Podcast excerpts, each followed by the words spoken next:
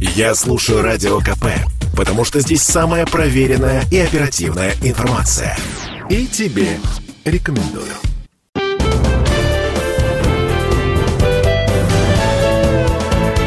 Гость в студии.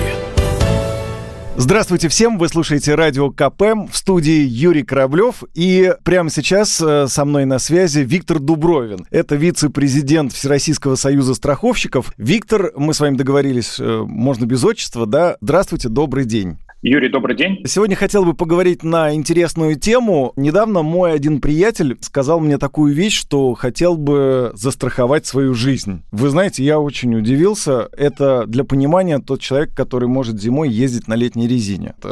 Такой пример, да? И вот он мне говорит о том, что, а ты знаешь, я, говорит, э, начал узнавать, вот от чего можно застраховаться, накоплю денег, застрахую себя, застрахую своих родственников, там, маму, папу. И, честно говоря, у меня такой большой вопрос возник. Почему он начал об этом думать? То ли возраст наступил? Я сегодня хочу поговорить на эту тему, о страховании жизни. Насколько это распространено у нас в России? Почему россияне не очень любят страховать свою жизнь? На сегодняшний момент это, в принципе, достаточно распространено. Здесь можно, наверное, разделить на несколько моментов. У нас страхование жизни, оно там во многом сейчас сильно популярно тех продуктов, которые там э, привязаны к кредитам или к ипотеке.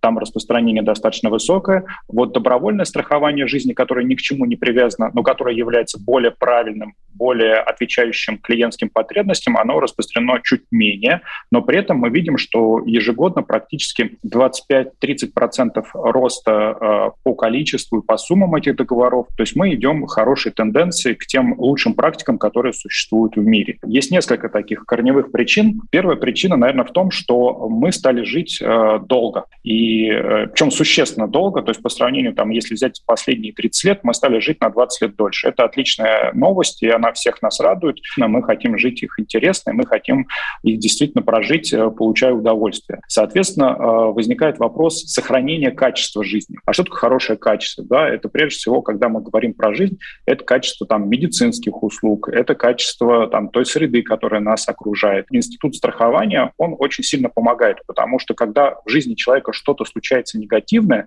он, не дай бог, заболевает каким-то серьезным заболеванием. И мы понимаем, что сейчас лечение от серьезного заболевания – это, в общем-то, достаточно дорогостоящая история. Решить ее вот просто в моменте, достав из кошелька деньги, не всегда получается или не всегда возможно в принципе. И здесь как раз вот страхование жизни, которое как некая защита, которая вот красной нитью идет э, вместе э, по жизни, и в случае каких-то негативных ситуаций оно как раз решает все эти вопросы вопросы, которые возникают с заболеваниями, которые позволяют накапливать, которые позволяют делать какие-то пенсионные программы. Действительно ли можно сказать, что россияне стали ну, как-то больше интересоваться страхованием жизни, потому что менталитет стал меняться, сознание стало меняться? Вот опять-таки, возвращаясь к моему товарищу, да, мы mm-hmm. ну, росли с ним вместе, я знаю э, его поведение в жизни, а тут он мне такие слова говорит, и, честно говоря, это же меня тоже заставило задуматься. У меня, например, вот нет страховки жизни, ну, наверное, мне тоже, наверное, надо. У меня там дети есть. Ну вот э, смотрите, Юрий, да, это очень хороший вопрос. Мы, э, наблюдая за поведением клиентов и общаясь с клиентами, выделяем такой несколько этапов, да. И вот э, такой наиболее яркий этап – это когда человек приходит к возрасту 40-45 лет. А, вот в чем дело, нач... значит. Да, да, да.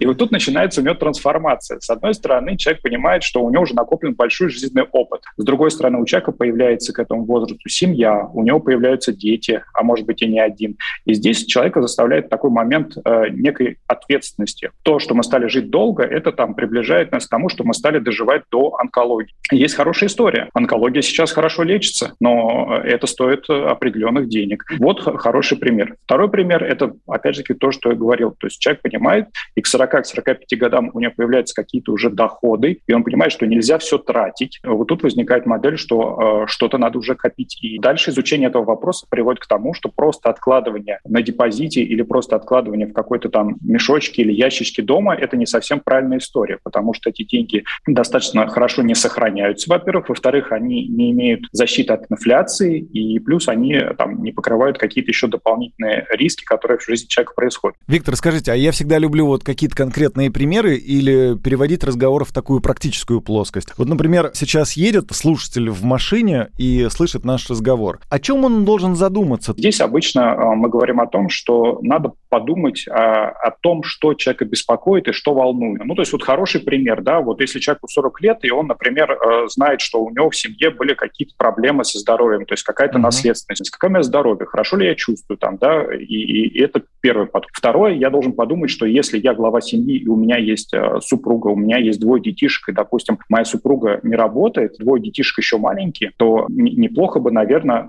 нам всем вместе скопить какую-то защитную, какой-то э, капитал. То есть вторая мысль, что мне надо что-то накопить, и, и об этом следует подумать. У нас разговор с Виктором Дубровиным, это вице-президент Всероссийского союза страховщиков. К нам в студию поступил звонок от слушателя, который готов поделиться своей историей, связанной с тем, как ему помогла страховка.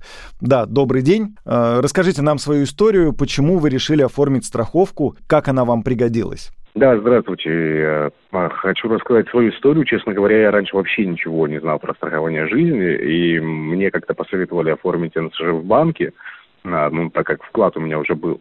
А другие инструменты, там, типа вот этих модных ИЭС, э, ценных бумаг, вот честно, для меня это было тогда очень слишком сложно. В итоге я оформил полис себе на 10 лет, забыл, делал какие-то там регулярные взносы, и вот спустя два с половиной года, так получилось, что у меня в жизни такая была очень черная полоса, мне диагностировали онкологию, э, конечно, действительно, сначала был шок, потом эти череда обследований, походы по врачам, а, и вот здесь я как раз понял, что то качество медобслуживания, да, которое и тогда действительно оставляет э, желать желать лучшего, и подтолкнуло меня вот о мысли оформить полюс. Решил позвонить в страховую. Оказалось, что мой диагноз – это как раз тот самый страховой случай. По итогу мне компенсировали все затраты на лечение в частной клинике. Вот сейчас я уже иду на поправку. В принципе, чувствую себя уже действительно намного лучше.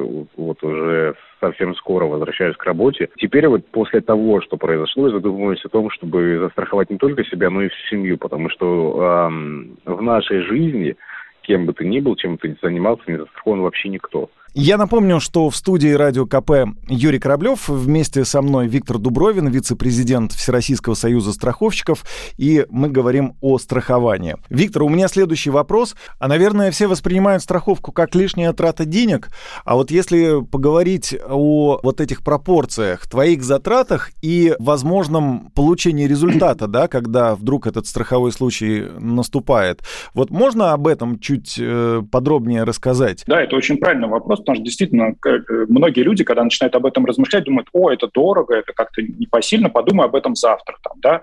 Ну, во да и вообще со мной ничего не произойдет. Да, совершенно верно, со мной, со мной ничего не произойдет, зачем, зачем ну, вообще да. об этом буду зачем думать? И завтра тоже не буду. Да, совершенно да. верно, такая тоже есть позиция. Самый распространенный случай, там, да, человек едет, условно говоря, в горы кататься, вот сейчас зима наступает, uh-huh. едет кататься на лыжах, и, и мы знаем, что там лыжный травматизм, он, в принципе, достаточно э, часто к сожалению, да, и здесь вот возникает, что первый, может быть, вариант страховки, который я просто на примере таком, да, что окей, а, а как же, почему не застраховаться, да, вот э, не, не дай бог, что случится в этом в результате этого катания, а там же, условно говоря, вертолеты, специальная медицина и качественное лечение, и гипсы у нас бывают разные, и, и последующее лечение, и реабилитация, а спортивный травматизм – это вообще особенная специфика, которая не лечится э, в районной поликлинике, а ее лучше лечить специализированных заболеваниях. И вот вам хороший пример. А вот такая страховка стоит, условно говоря, на две недели там 500 рублей. Вот много это, мало или ну, с хорошим покрытием, которое позволит э, в случае, не дай бог, чего-то там замечательно пролечиться и реабилитироваться. Вот а покрытие, стоимость... а покрытие какое будет? Или это вот э, суммировать нужно, да, там? Ну, покрытие будет, ну, где-то в районе, я вот условно сейчас скажу, где-то в районе миллиона рублей. И вот это вот первый шаг, что, в принципе, страховки бывают, в общем-то, недорогие, да, то есть они, mm-hmm. если они рисковые, если они не предполагают какой-то накопительной, каких-то инвестиционных историй,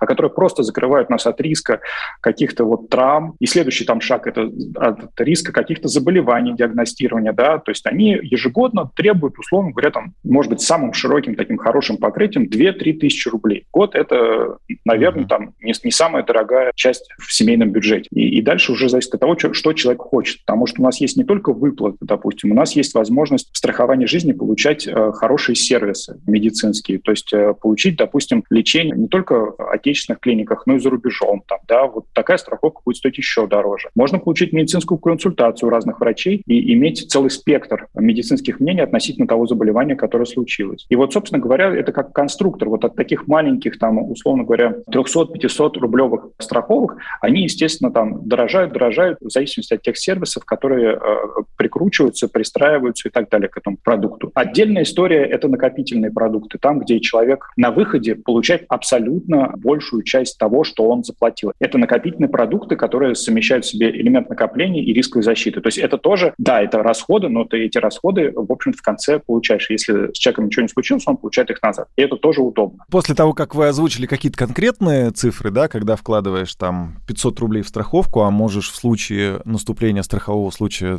получить миллион рублей, и тут, наверное, даже не в миллионе дело, да, тут, наверное, дело в том, что э, у тебя жизнь будет спасена, там твое здоровье, и вот э, после того, как вы привели конкретные цифры, стало, мне кажется, все понятно. Спасибо вам за этот очень полезный разговор. Я напомню всем слушателям, с нами на связи был Виктор Дубровин, вице-президент Всероссийского союза страховщиков.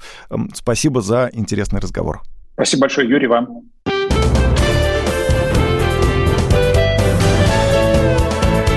Гость в студии.